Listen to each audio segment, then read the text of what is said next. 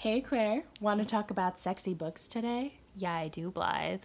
Awesome. When you need a sexy escape from a world that's gone insane. Erotic fiction with romantic addiction. We've got some Rex if you care to listen.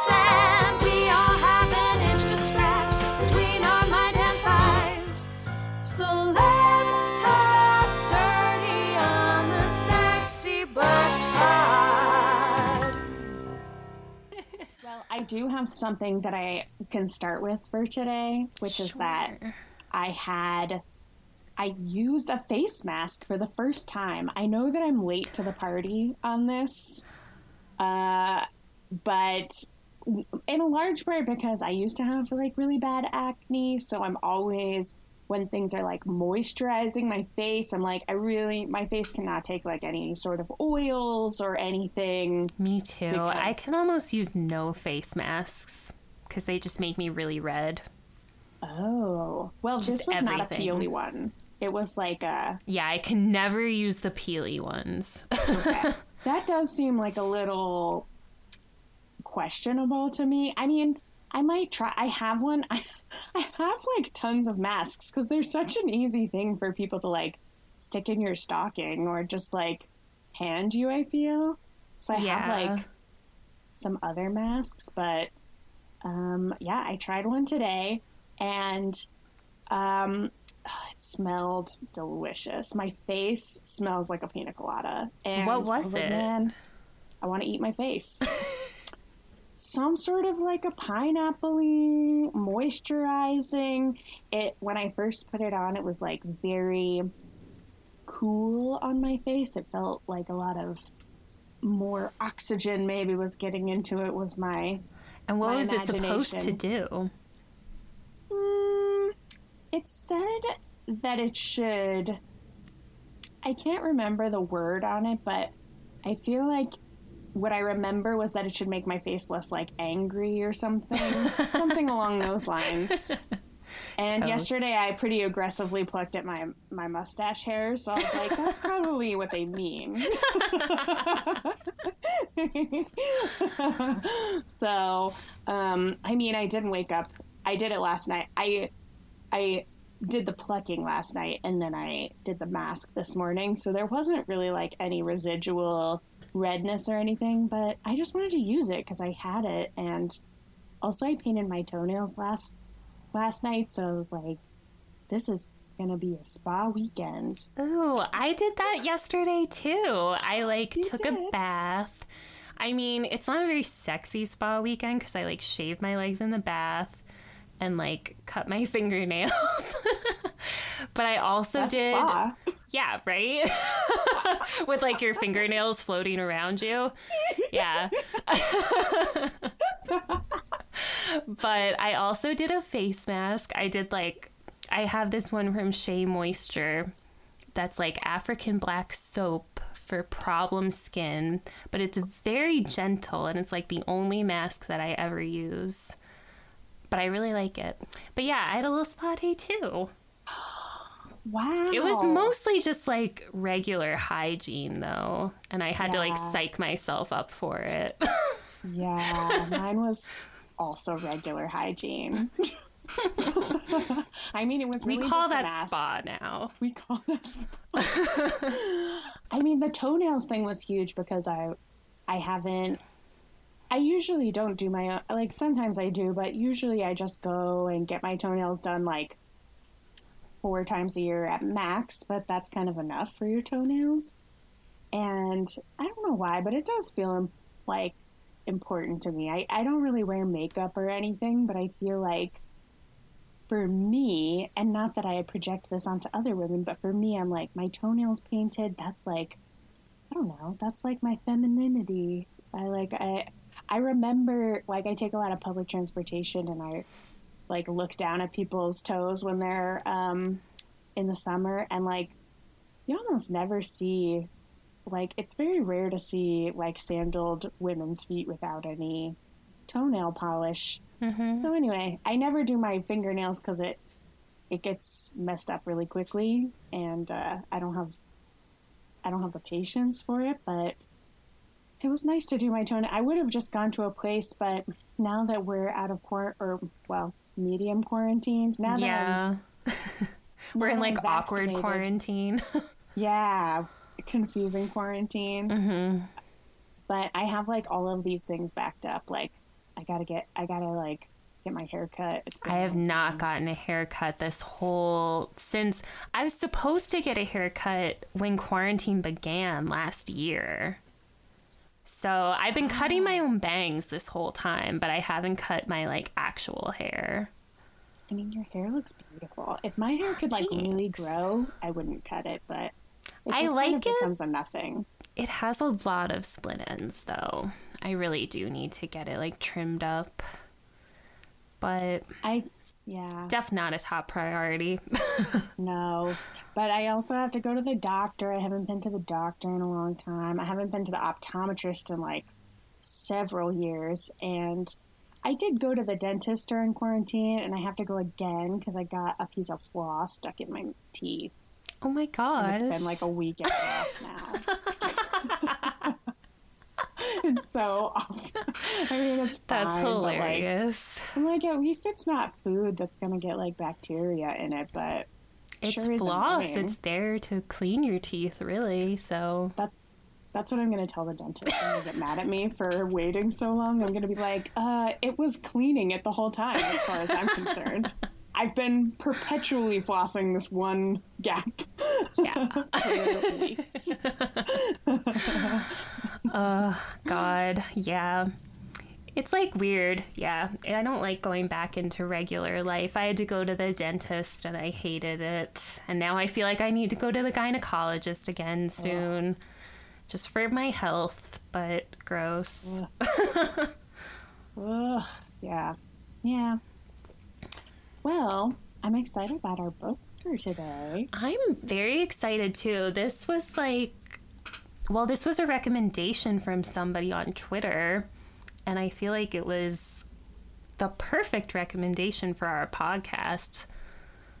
I agree. It was so thought provoking in so many ways. The book is called Let's Talk About Love by Claire Kann. And the protagonist is asexual, which is um was so awesome. It was so awesome to read and how truly connected I felt to this character the whole time. And Me too. uh, I feel like it's really. Um, I've always thought that sexuality, or I've talked about it on this podcast. I haven't always thought it, but that sexuality is like not just a spectrum, but like a galaxy. And I feel like this book, more than any other, has truly exemplified that. Yes. Oh my gosh, I completely agree. It was just fascinating in every way. And I really, I mean, I don't know if you would even say that this is, I'm not sure if this is technically a romance novel. I know it's a young adult, contemporary, maybe romance novel. yeah. Um, but, well, I was just going to say that usually with romance, it is most of a lot of the books are kind of formulaic and you have some idea where they're going. Whereas this one, I was just like driving blind. Like, I had no idea what was going to happen next. I didn't know, like, where it was going, but not in like a rambly way, just in like a I was just very interested all the time and I didn't know what these characters were going to do. Oh, exactly. I I didn't know if they were going to have sex or not. I didn't even know who was going to be the main character, like the I other main character for a while because she's also bi, which is so cool. Mm-hmm. So it was like like there was a character early on where I was like, "Ooh, is she the one who's going to be that?" But that was a red herring Well, character. yeah, so so the main character's name is Alice Yeah. and she is black, queer, and bisexual and asexual, Yeah. which is a lot. Yeah. Um but oh, I completely forgot where I was going with that sentence, but that's true of Alice. yeah. Well, yeah, and you just have no idea what direction she's going to because well, do you want to do the synopsis? Sure. I have it right here. That is a good idea. okay, so it's called Let's Talk About Love by Claire Kann. Um, and here's the synopsis. Alice had her whole summer planned non-stop all-you-can-eat buffets while marathoning her favorite TV shows, Best Friends totally included, with the smallest dash of adulting, working at the library to pay off her share of the rent. The only thing missing from her perfect plan, her girlfriend, who ended things when Alice confessed she was asexual. Alice is done with dating. No thank you, do not pass go, stick a fork in her, done. But then Alice meets Takumi and she can't stop thinking about him or the rom com grade romance feels she did not ask for. Uncertainty, butterflies, and swoons, oh my. When Takumi becomes her knight with a shiny library employee badge, Alice has to decide if she's willing to risk their friendship for a love that might not be reciprocated or understood. Excellent. Yeah, so it says it right up front like the very beginning of this is a it's a great setup because she's breaking up with her girlfriend and her girlfriend is just like she hasn't told her girlfriend that she identifies as ace. So she's having sex with her girlfriend but the girlfriend margot breaks up with her because she's like i wrote down the quotes like um uh people don't not want to have sex without a reason. It's not natural. And I can't be with someone who doesn't desire me. You could never love me as much as I would love you. And Whew. it's brutal. And especially, she's like, We had sex twice this morning. What are you talking about? Like, you were screaming with orgasms this morning, but it just still wasn't enough. And she, and just like, what a horrific character drag that that like it just sets it up so that you just fully understand what I mean maybe The not like fully but the fear of it. coming out as asexual. yeah That people And are going to think- think you're not normal and you don't love them. yeah that really was the central core and it felt you know it really it allows you for me it opened me up to like examine like what is romantic love? Like what is it? Because it isn't the same as sex and that's what this book really beautifully spelled out. And um and so it was really exciting because you get the scene and then you realize that she has these like great friends Feenie and Ryan who who do know and who are together and they're and so it doesn't like set it up this way but alice is like a little bit of the third wheel at this point in that friendship and relationship Well, it's definitely Um, like a constant line to straddle with them because they are a threesome, but they're also a couple, and then Alice is not part of that couple. But they still value her like as a literal part of their family. But you also Yeah. understand why Alice still feels left out sometimes. yeah because they're not having threesomes together or Right. i mean Nor would she want to, but right but yeah. but they're also not gonna get like they're not all gonna get married like two of them are getting married So- Exactly. They're literally engaged. So Yeah. it makes the divide even bigger all of a Yeah. sudden. Yeah.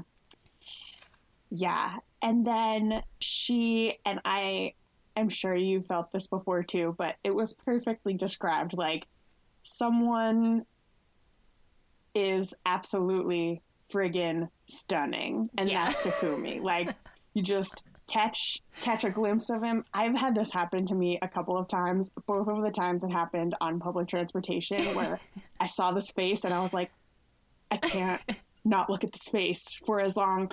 Both times they like stared back at me because I was freaking staring. like, oh man, one of them I saw twice, and I just like it was so meaningful to me. Like just ha- seeing someone down like half a like double city bus. Um, and seeing them twice and knowing that they like might be on my commute and then just like forever looking for them again because I just couldn't handle it. There are people like that, you know, like Yeah, a Marilyn Monroe to you that just like, like they are art. Their face is a freaking work of art. yes. so that was really fun. Yeah, it's about. super fun. And I mean, it's very interesting because you can fully relate to that. But with Alice, it's a little bit different because she has, well, for one thing, she has this like very strong. I don't know, sense of aesthetics, I guess you would Yeah. say. Like she has this thing called the cutie code. the cutie code. Yeah. Yeah. And she like rates everything that she sees basically on the cutie code and like how it matches her kind of aesthetics. And like when she sees Takumi, it's like, oh, he's like the- outside of the cutie code. yeah. yeah. but I loved that. I know. I liked it too. Um but so then she's like immediately confused when she meets him because she kind of feels like she might be sexually attracted to him, but she's really not sure. Yeah. And he just And, you like know- breaks her scale basically. Yeah. And it made, I feel like I was right there in this confusion with her. Like, mm-hmm. not only did I feel that confusion, but I also felt this like curiosity about the book and the author, where I was like, is this book about an asexual person going to end up with them not being asexual after all? Or like that this this one person they do want to have sex with like i already was feeling this kind of like i don't know if i like that narrative because i don't feel like that is something that would happen with Very often people. that you would just find the person that makes you sexually attracted. Yeah. Yeah. And so even though my confusion was kind of coming from a different place, I felt like it was still like this very genuine feeling in me too of like, what? This doesn't seem like what should happen. But then I was also so excited in the moment, like, is she going to want to have sex with this person? Because, you know, like I was down. And and he is just like divine. Like he I know. really- He's like practically perfect. Yeah, he pushed my like exact buttons of like he's like a really like healthy, delicious eater and like made her food. Yeah, he she- like cooks her dinner because she's a shitty cook. yeah. Slash like doesn't have any money to make food, I guess, but like both things. she doesn't really. have much confidence in her abilities.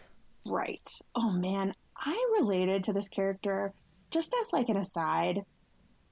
I don't think that I've ever related to a character more just in terms of like where they are in their life. Like several I wrote down several things. First of all, even just the use of parentheticals. I used to write this blog Yeah. all the time and like half of the blog was in parentheticals.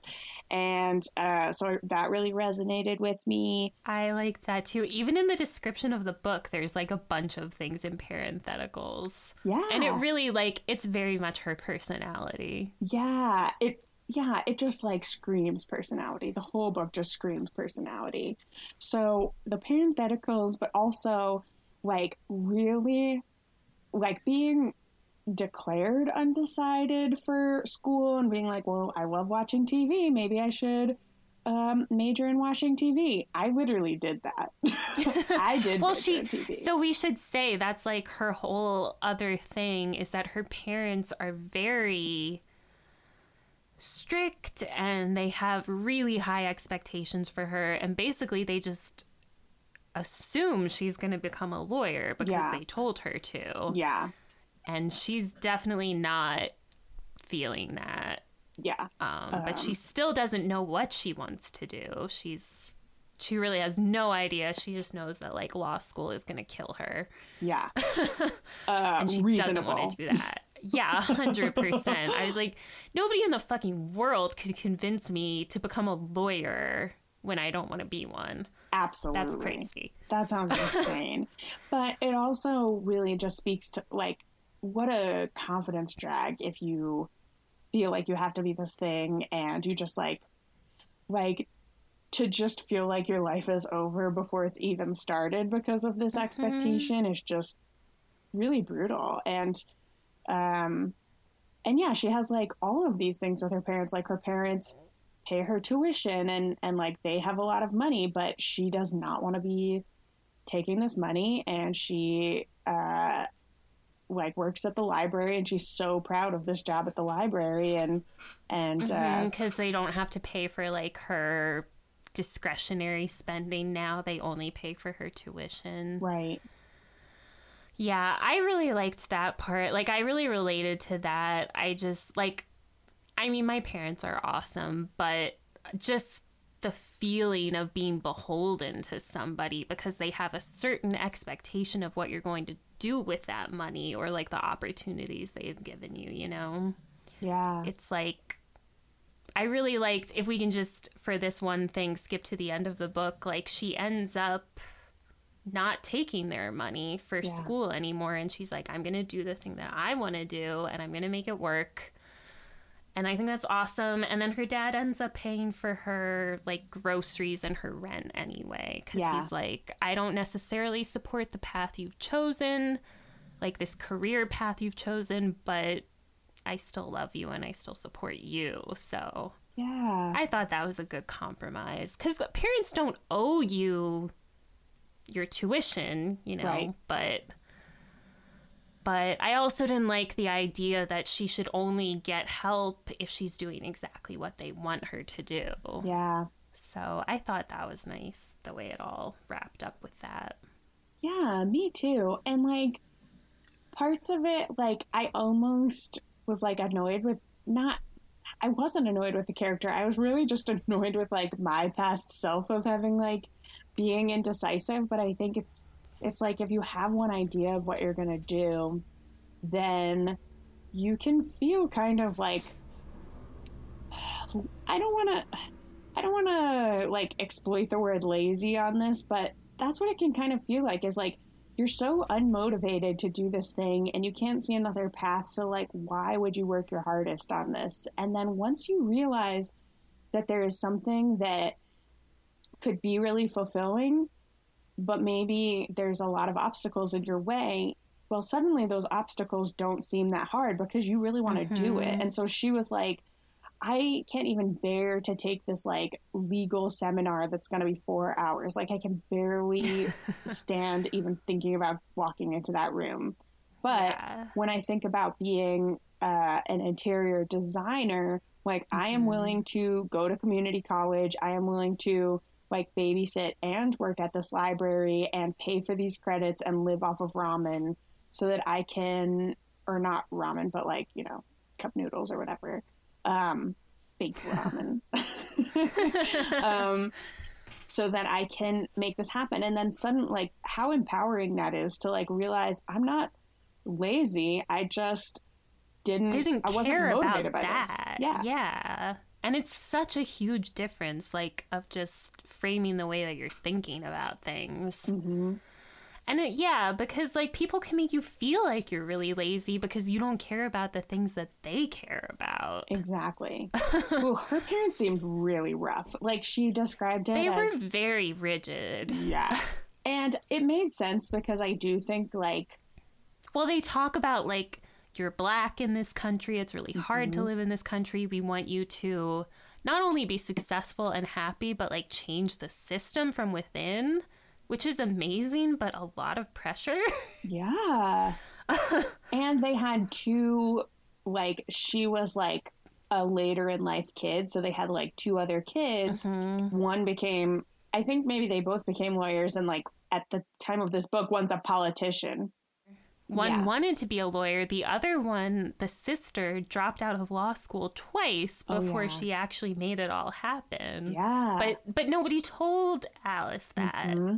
because she, yeah, and she's so much younger. And it was like, all four of them were on her like her brother her sister her mom and her dad Yeah. and her mom was like really nosy about all of her stuff too so she couldn't even go and see a therapist without her mom knowing and like which reacting is not okay. No that's not really bad Yeah, I really felt so bad for Alice, honestly, through this whole book because, I mean, she has so many people who love her so much, but they're mm. all coming at her so hard. Yeah. like her best friends, Ryan and Feenie. I mean, Feenie, I loved, but she is mean. She's a fighter. She's a literal Yeah. fighter. she really, she like wears all of her feelings on her sleeves, and a lot of her feelings are very angry. Yeah. And I just like felt so hard for Alice who like doesn't want conflict, you know, and is kind of just like trying to make everybody happy but kind of failing at making anybody happy. Yeah. Cuz like once she starts hanging out with Takumi more, Feenie gets really jealous. And then it's a whole thing. Yeah. I mean, they have a very unique relationship. Yeah, it's beautiful, but it's also a little like codependent of a mm-hmm. relationship, and that it's not, it just isn't really fair to Alice because Alice doesn't have Orion. She doesn't have like a fiance who's who's on her side, even though Ryan seems great and was Ryan was, was side. like, yeah, he did do a pretty good job, I think, of trying to mediate both of them yeah, while understanding he is engaged only to Feenie. yeah, yeah. But there's like they have this like family night that they Mm-hmm. celebrate of the three of them, and they decided to go to like a frat party, I think. yeah. And then like when they it was like a Halloween party. yeah, and Feenie and Ryan were like already drunk by the time Alice got there, and so at some point they just like left. They went into like a room to like To have sex. to have sex and then alice was left at the party and like was immediately like harassed by some guy who was like i've never been with a black girl before and like just Yeah. like really fucked up shit um This movie, I mean, this book gives you lots of just little tastes without going into it too much of just like how fucking annoying it must be just to exist as her sometimes. uh-huh Because she does get hit on a lot. Yeah. And it, I mean, again, you're right. It doesn't go like overly into it. It's just like it, you couldn't, if you're talking about a black woman who is also asexual, you can't not acknowledge the fact that our culture over sexualizes black women. And mm-hmm. so she's also getting hit from that angle of, of being over sexualized and she actually doesn't want to engage in it in any way which i mean it's not Yeah. okay for people who even do want to engage in it but for her it's just this like particular yeah. extra layer It's- of problematic Yeah.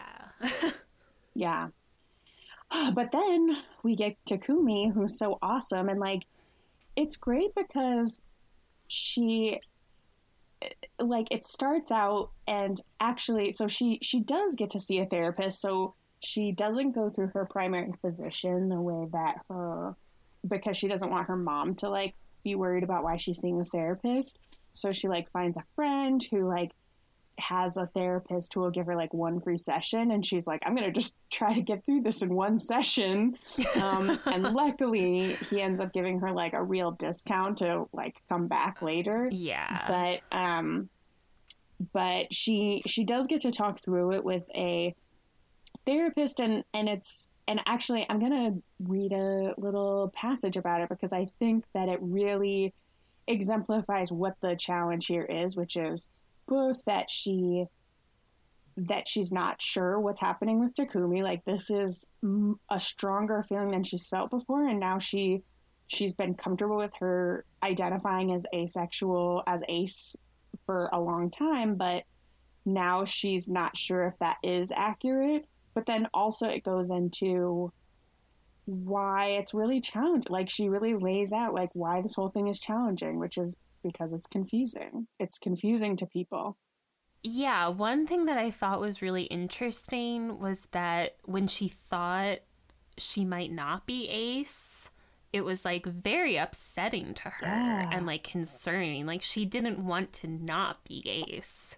yeah Which is just like a side note, but I just thought that was interesting that like a lot of people would probably assume, oh, you just want to be quote unquote normal like everybody else. But like, it's actually much more like the thing for her through this whole book is like Takumi never negates the identity that like she tells him she is. Yeah. And I feel like that's like a really big thing is like it's whatever identity makes you feel the most comfortable and like that's the most important thing. It's and like that's the thing that I think that other people should take away from is like I don't know. It's just a very stressful and confusing thing. And whatever people tell you they are, you should just take them at their word and not try to convince them that they're something else. Oh my god, It- that should be the like broadest headline. That that needs to be the number one thing that we absorb is like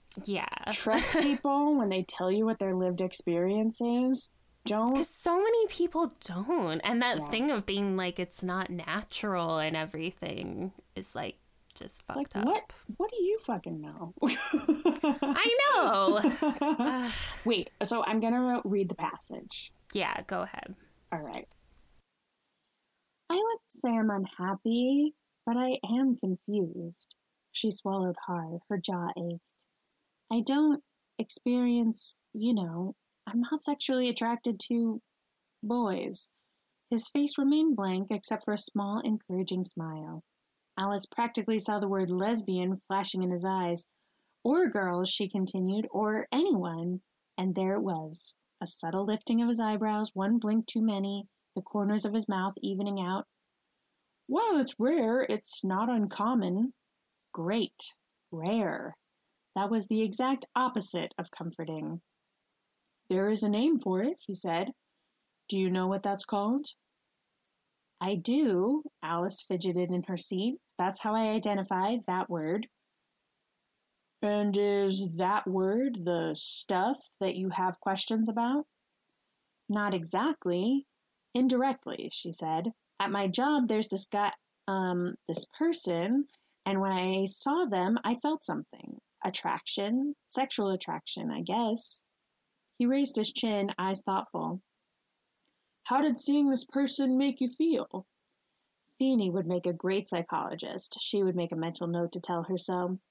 Well, you see, there's something else you should know about me. I have an intense aesthetic attraction. I like cute things animals, clothes, makeup, decor, nature, pretty designs, you know, just things that are eye catching. And that includes people. But it's not sexual at all. I get really excited about the way things look and I like talking about it, so it can be confusing sometimes. For them, I mean, not me. I don't feel anything. I don't get, you know, aroused looking at cute things. So when I saw Tick, I mean the person, I thought that's what it was at first. They were just exceptionally cute. But then I got really hot and was having trouble thinking, and there was action happening down there, and I'm confused about stuff now. Did you want to have sex with this person? I don't know, maybe. she sighed. No point in holding back now. I'm still figuring out how that's supposed to feel. Allow me to rephrase. Did you explicitly think of sexual activity in response to seeing this person? No, I mean, it wasn't like I wanted to take him to the supply closet for a quickie or something. What about now? Would you like to have sex with him? I haven't thought about it, she said. Dr. Burris clasped his hands together, resting them in his lap.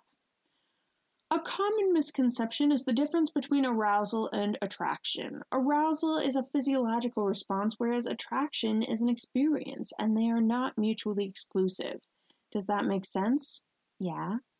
Regarding your situation, it seems your arousal may not have been a direct result of a desire to have a sexual experience with a person. Of course, it's possible that it was, but that's something that only you can explore and decide for yourself. So, what does that mean for me and who I am?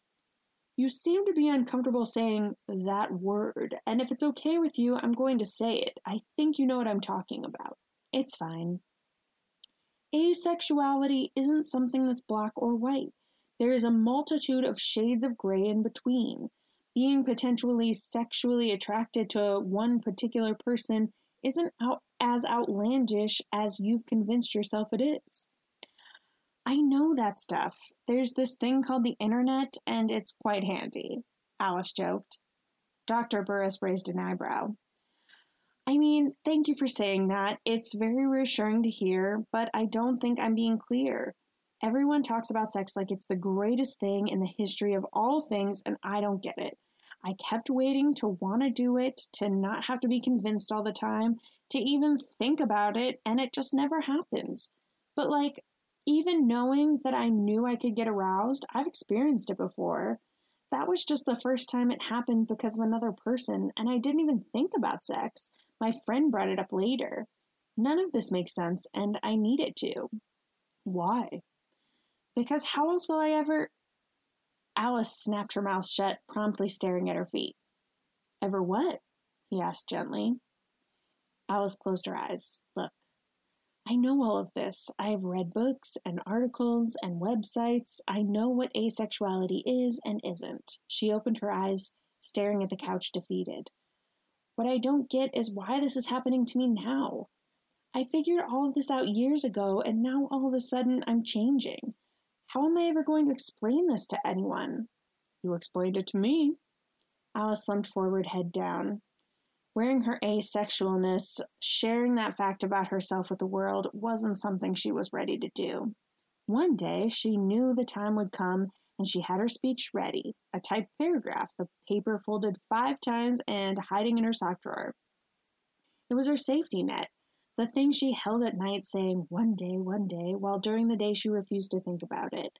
And now that one day was here and she was speechless and lost. But you know, she said, you get it. I am not trying to trivialize anyone else and what they have to do, but if I go to my parents and say I'm a lesbian, they would know what I meant. If I went to my siblings and said I'm bisexual, they would know what I meant. If I tell anyone I'm asexual, they're going to look at me like there's something wrong. They're going to tell me to go to a doctor. They're going to tell me I'm too young to know what I want or I'm still developing. Or they'll tell me how important sex is to finding a good man. Or they'll think they can fix me, that I'm lying because I don't want to sleep with them. It's hard enough trying to explain that word, so how in the hell am I going to explain I'm a biromantic asexual? They're really going to think I'm making this shit up. You're worried whomever you choose to tell won't believe you. That's important to you? Of course it is. How would you feel if you exposed your identity and the world pointed and laughed and called you a liar to your face? Would you ever want to do that again? How am I supposed to have any kind of romantic relationship with someone if I feel like I can't tell them the truth? My girlfriend broke up with me because she thought that since I didn't desire her, I wouldn't be able to love her, which is not true at all. I am very loving. I cry at the end of rom coms. My favorite movie is Splash. I want someone to give me flowers and take me on dates. I want to fall in love and wear a gigantic princess dress at my wedding. I want to have a happy ending too and all of that other magical stuff. I want what books and TV and the world has promised me. It's not fair that I should have to want sex to have it. So you're so right about Takumi. And what's cool is that like it's clear from the start what's so cool about the dynamic of this book is like she has this intense attraction to Takumi. We don't know what this means. And also Takumi clearly has an intense attraction to her too.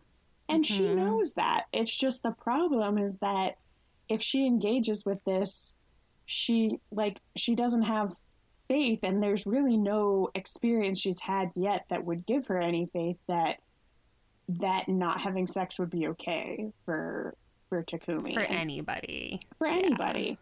So, well, because she says at some point, like she came out once to her girl, her ex girlfriend Margot, and before that, she came out to her ex boyfriend. Before that, and she said that like both times it was like they were just reading off a list of like yeah. all the wrong things that you could possibly say to somebody when they come out to you and it was all of those things like it's unnatural. Do you mm-hmm. not love me yeah all of this stuff so she's understandably like terrified to bring it up to takumi or like they have a pretty good friendship going on that's like very close and she doesn't want to fuck that up by yeah you know anything. Yeah. And her nickname in high school was the corpse. Oh my god, I forgot about that. That was horrible. And so oh my god, it bothers me so much because it's such private information. Like she gets that nickname because she ha- she tries having sex with her boyfriend. Yeah. And he like tells everybody that she just laid there and like she didn't like it. Wait, and it's such bullshit because you know if you're a girl and you like it too much, then like you'll get shit for that too. Yeah. yeah. yeah, you just I mean, it's not about like when it comes to that stuff, it's not on you. Anything like you just you're allowed to be whoever you need to be, whoever you are. You eh, And yeah. kids are just mean. People are mean sometimes.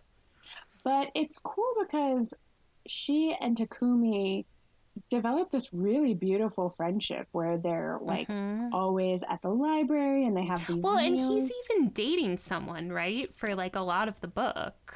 Uh, or- no, I don't think so. I think that he He had a girlfriend. he had a girlfriend and she cheated on who him. cheated on him. So he's kind of still getting over that, I guess. Yeah, Because it Yeah. comes up like a few times. But yeah. And she's like at his place all the time. I feel like they're like cuddling all the time. all the time. He gets sick and she like takes care sleeps in his bed with him. And yeah, Yeah. she cooks for him. She makes homemade chicken noodle soup, which is that would that would be the key to my heart. Homemade chicken noodle soup. Oh gosh, I would love that. Um, and so it gets to a point where Takumi is like, she can tell that he's like going to ask her out. Like she's kind of been there the whole time, but he's right about to ask her out, and she's like, "Wait, stop! I need to tell you a thing." And so this is mm-hmm. huge for her because she has really only told Ryan and Feenie before, and the and her ex. Well, and yeah, you're right. Not I don't think she told exes. Margot. Yeah, No, she And- didn't even tell Margot, and Margot still managed to say everything wrong. so- exactly, exactly. and so, um, so she she kind of like before he even has a chance to ask her out, she cuts him off at the legs there and is like, "Listen, I need to tell you, I'm Ace, like, and I'm not. I have in the past." Had sex with partners because that's what they wanted to do. I'm not going to do that anymore. I'm not going to have sex just because someone else wants to do it. And so I think he was like pretty good in that moment. Like he really just didn't talk, which I think is the right choice. Like if this comes up and you don't know what to say because someone is telling you about their identity and you don't know anything about that, I think it is helpful to just like don't say the first thing that comes into your Yeah. mind. Shut Well, up. she even says that in the book. Well, I'm not sure if it's that exact moment, but it's uh, multiple points. She says, like, he just waited to see what I would say. Like, he, and that made her happy. Like, she was Mm-hmm. just like, it gave me a minute to, like, think. And I didn't, you know, I didn't just have, he didn't just react. Yeah. Yeah. It reminds me a lot of um, Sid when we were reading the Jay Northcote book. I can't think of the title of it. Where, Starting from scratch. yeah, starting from scratch, where it was like, shut up. Don't, like, just take it in. You don't need to react. Mm-hmm. You don't need to say the first, second, third, whatever thing that you think of. But afterwards, then go home and do research because we live in an information age and it's so mm-hmm. easy to like look stuff up. And I think that's what Takumi did too, is he like looked mm-hmm. stuff up and he read about it. But it still comes up later too, where Well, it kind of is like he definitely does research at home, but you can tell he has more questions Yeah. that he's like afraid to ask her. Because you can Yeah. tell that they're both dancing around this like attraction or, you know, like for each other, yeah, whatever it is, but he's definitely afraid. He doesn't seem to know what the parameters of her asexuality are, and he seems afraid to ask her. And that's why I think it becomes a little bit more like it comes to more of a head when she actually asks him out. yeah, yeah. And that's when Takumi doesn't do a great job. He's Yeah. And it's like, the only time he doesn't do a great job. And I don't even blame him because it is really hard to know what to say. And like he likes her so much. And of course he wants to go out with her, but he also is straight and sexual and he wants like his norm is to want to have sex with her. Yeah. So like when she actually asks she ends up asking him out and it doesn't go super well because he just doesn't he basically says like I don't know if I can give up sex and I need to think about it yeah. which I think is a very valid thing, but also I understand how it's a hurtful thing. Yeah, and I think he was caught off guard because I think that he because she had revealed this earlier that she was ace ace that I think he was like, well then we're not going to have a romantic relationship. Right. I thought he, I mean, I think he thought that just any sort of more than friendship was off the table. So when she did ask him out, I think it was really confusing and like shock, surprising to him. Right. Which does make sense. And he knows, he's like, but I, you were really clear about, like, he's, he repeats what she had said, but he says it. And it, it, yeah, it was just, it was pretty brutal because she was like, for her, like, they already, they weren't kissing, but besides that, they were already dating. Like they were They already, were basically a couple. Like Yeah. they cuddled all the time. They hung out all the time. He made her dinner like every day. Yeah. yeah. And so she was like, I think that this would look the same, basically. Like there wouldn't be much change here, but but it does make But then what sorry, what he ends up saying is like he's like it's hard for me to understand because I have these strong feelings for you and it makes me want to have sex with you. Like that's what it becomes. Like I Yeah. know that if I really really care about you, I want to have sex with you. Yeah. So it's hard for me to understand that you don't. yeah. But then he goes on to say a lot more about how he does understand. Yeah. But he has to trick- think about it. it's just it. really hard. Yeah, like it's a hard mental shift because we're so conditioned to think that romantic love equals sex exactly. no matter what.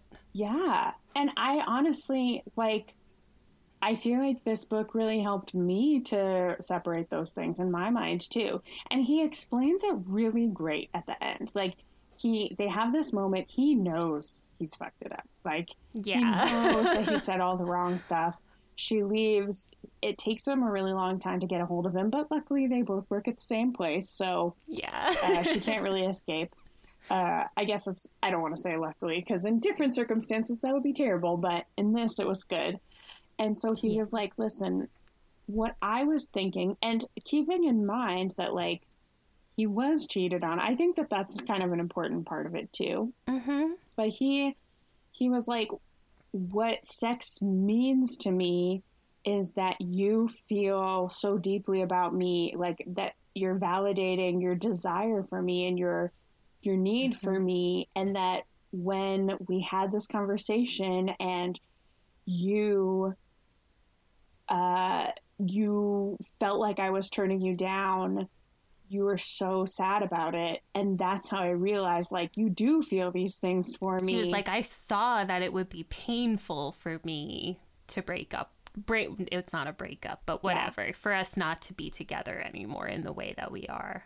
yeah and it, i mean it came back to like that central thing of like if you don't want to have sex are you even attracted to me do you even love me and the she was able to de- like she demonstrated that by being so upset that he didn't want to be with her mm-hmm. because of it. And that and so i mean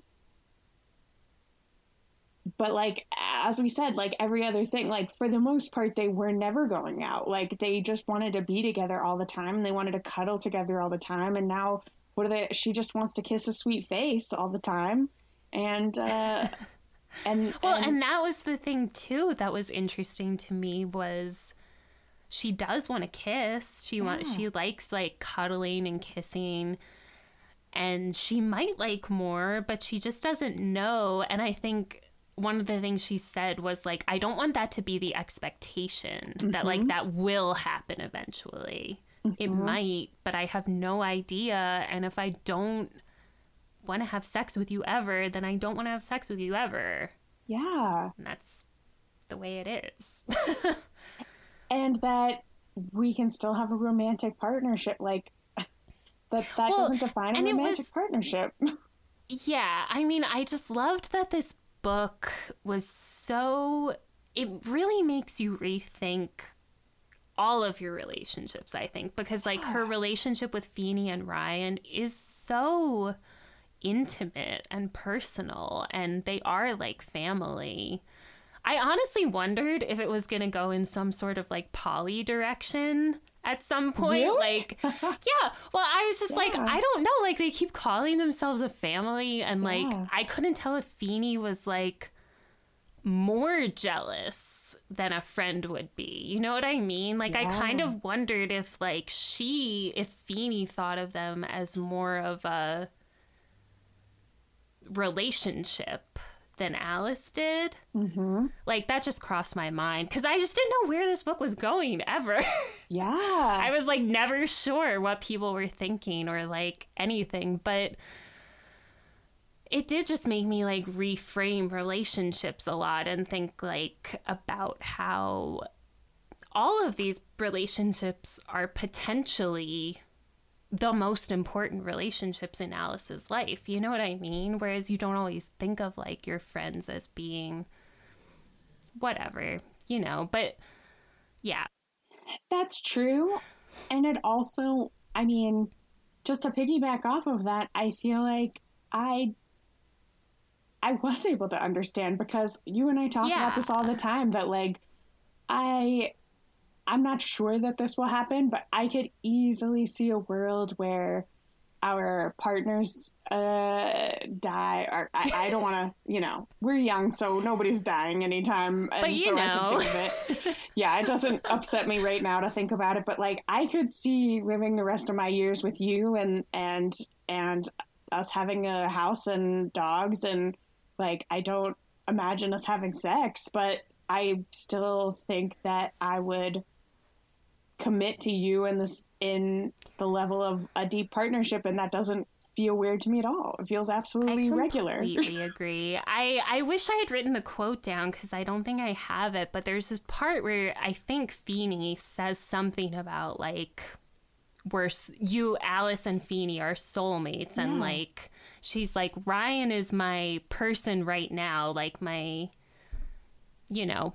But she's like, I just feel like we would know each other in other lives. Like I feel Yeah. like we would find each other in other lives. And I just loved that yeah. because like we always put romantic attraction and like relationships as like the highest thing on the pedestal, but all of our other relationships are just as important.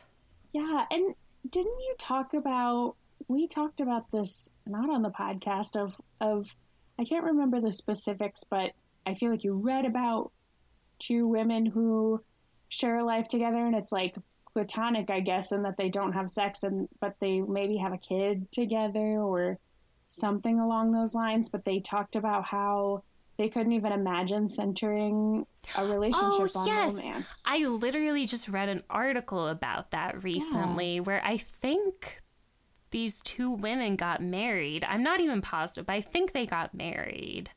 And they are not, they don't have a sexual relationship at all. But they're just like, why would I put any relationship over this relationship with my friend who I feel is my soulmate, who is like the most important person to me. Why just like as a matter of course Yeah. would I cast that aside for a man?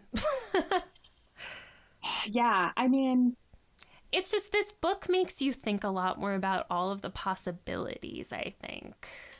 Yeah, and and so after I read this book, I I couldn't help it, and I I imagine that very few people would just be able to read it and be like, okay, next.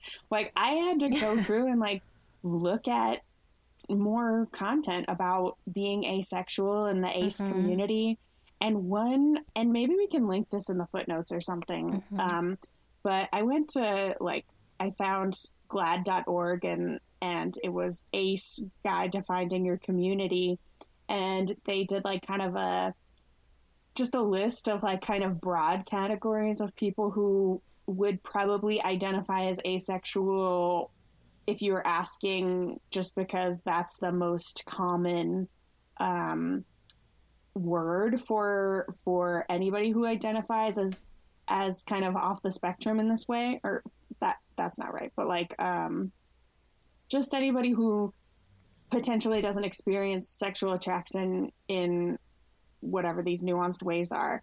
And so i i wrote them down the the ones that they go through but the point is is not even the different categories but just that and and we opened with this that sexuality is idiosyncratic. Like I would say mm-hmm. that every that there are as many types of sexuality as there are human beings on this planet. Well, yes. And I think that's like the thing that we always try to talk about in this podcast. And the thing that uh-huh. I always want to remember is that like everyone is different, pretty much everything is normal. yeah. Like it's this huge, huge spectrum. it's a galaxy. It's a Yeah. galaxy. Yeah.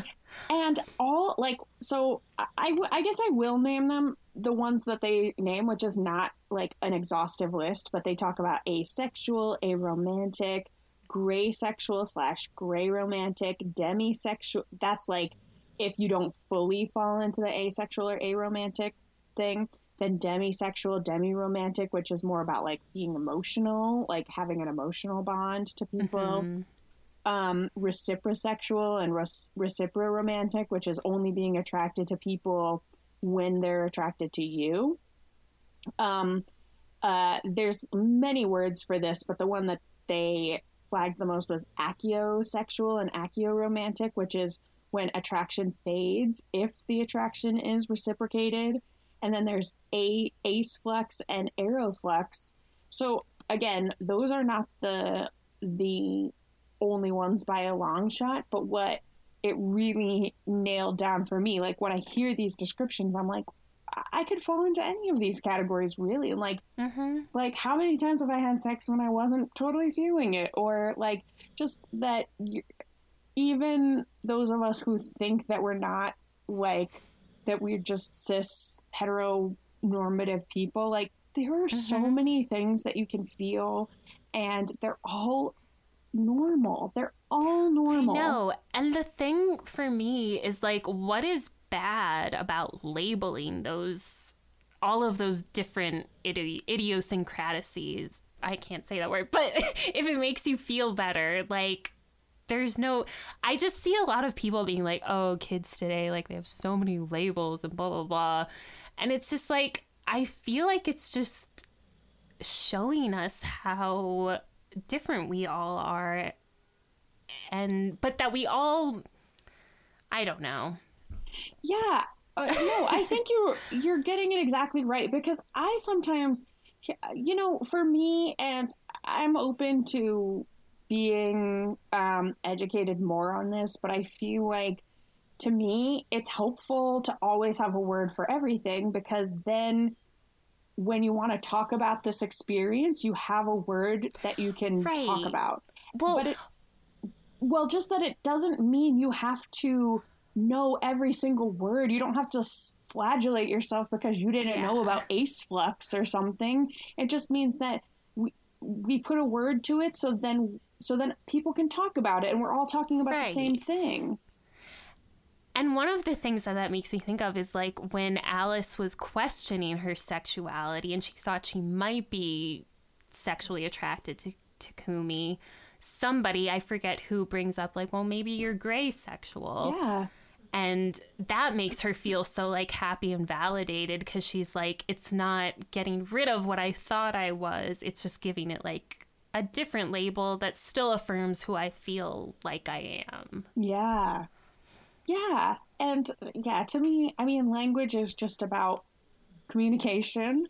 So you feel what you feel regardless, but once you have a word to put to it, then you're more able to talk about it with other people. And I would well and that's the the other thing that this book made me think about is like almost, God, everybody has sexual problems. Like, everybody has weird hangups and like issues. And we just need to talk about it. Like, communication is the most important thing because when you can just talk about it and it's out in the open, you can get past it. But when you keep it as a secret, you feel like you're the only person Right. who's dealing with that, you know? And Right. it becomes like this huge thing. Yeah.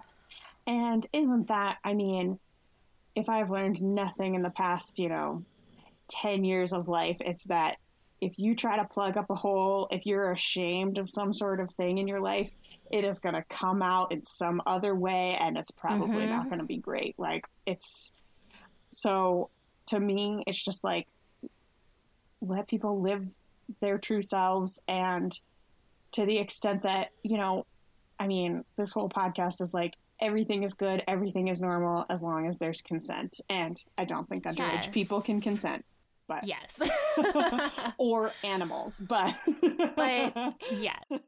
But yeah, I just there's this one I there's just this one quote that I wanted to read Yeah. where she said um Love shouldn't hinge solely on exposing your physical body to another person. Love should love is intangible, universal. It is whatever someone wants it to be and should be respected as such. And I was like, fuck yes. yes. Gosh. Love is not sex, and sex is not love. No. Exactly. Oh, that is such a. Maybe we should just. You should do that quote again, and we just end the podcast there because that's that's the key. That's almost like the essence of this whole podcast. Is, I mean, well, that's not the essence of this whole podcast because Well- we do talk about sex all the time, but I mean, we love sex, and sex is awesome. Yeah. But it's not the only thing. And I just want to reiterate like, everybody has problems and hangups with sex. Like, nobody is just a perfect person who, nobody, like, normal people aren't porn stars who are just ready to fuck all the time. So.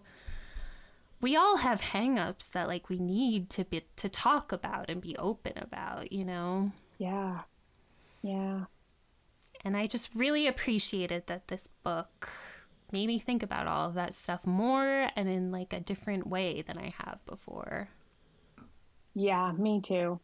I feel like I'm sure that this is clear from everything we've said, but I so I do want to just clarify there is not any explicit sex in this book. It's probably besides our Oh other yeah. um gosh, what is it called? The Come As You Are. Besides Come As You Are, there's this is the first book that we're doing that isn't explicitly about sex, but it is expl- I mean it is about sex. It is totally about sex. That's so this- much about yeah, sex and sexuality. Yeah.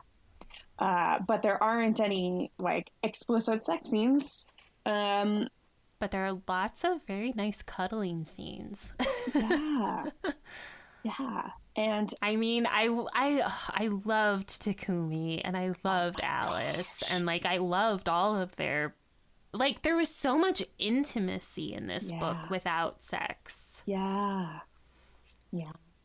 I mean, that chicken noodle soup, th- we didn't even, I mean, it kind of comes up, but Takumi has these like twin nieces Yes. Oh, it's adorable. killing me.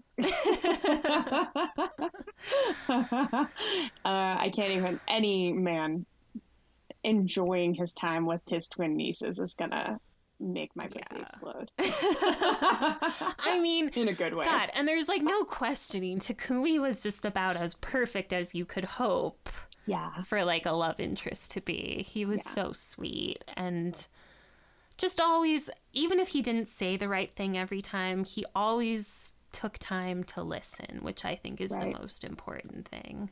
Right. And I don't think, you know, when she did ask him out and he was so caught off guard, I don't think, like, I don't blame him for his No. reaction. Yeah. And I think it's fair to be like, I do need to think, I need to think about it, Yeah. like what it will mean for us and everything. Because Yeah.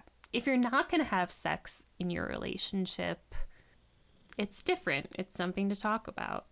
Yeah. I mean, I can think of like a hundred ways to work around it, though. Honestly, For sure. I mean, I've as definitely proponents talked- of sex toys, yeah, and I mean, she talks about how she likes to do other stuff, and like, Yeah. who knows what all that expands to, but. I mean, we've said it on this podcast a million times before, but like penetration is not the be all end all, and it's it's not anything for some people. So mm-hmm. there's lots and lots of other things to do. Mm-hmm. oh yes, especially if you're just like, I would like to please my partner, and I know that they are a sexual person. Like, mm-hmm. that's that's a huge wide window. well, and the end of the book leaves it very open ended. Like it Yes. doesn't talk about what they do or anything. They've been by the end of the book in the epilogue, they've been dating for seven months, so you know they're still together. Yeah. but you don't really know like if they've done anything else, which definitely is not the point. right? Um. But I just liked that. I liked the ending that it left things open ended and it was like, yeah, we've been together for seven months, which is pretty dope. Who knows what's going to happen from here? Exactly. Exactly. Beautiful. Well, I loved reading this book. I'm glad that you uh, brought it to me and that Twitter brought it to you. Yeah, me too. I this was such a good recommendation. I really, really liked it. Yeah, and I would be really interested to read. I I definitely will be really interested to read Claire Kann more. Me Claire too. Kann. She has a few books for sure. I haven't looked into any of the other ones, but I know she has other young adult books that I bet would be great.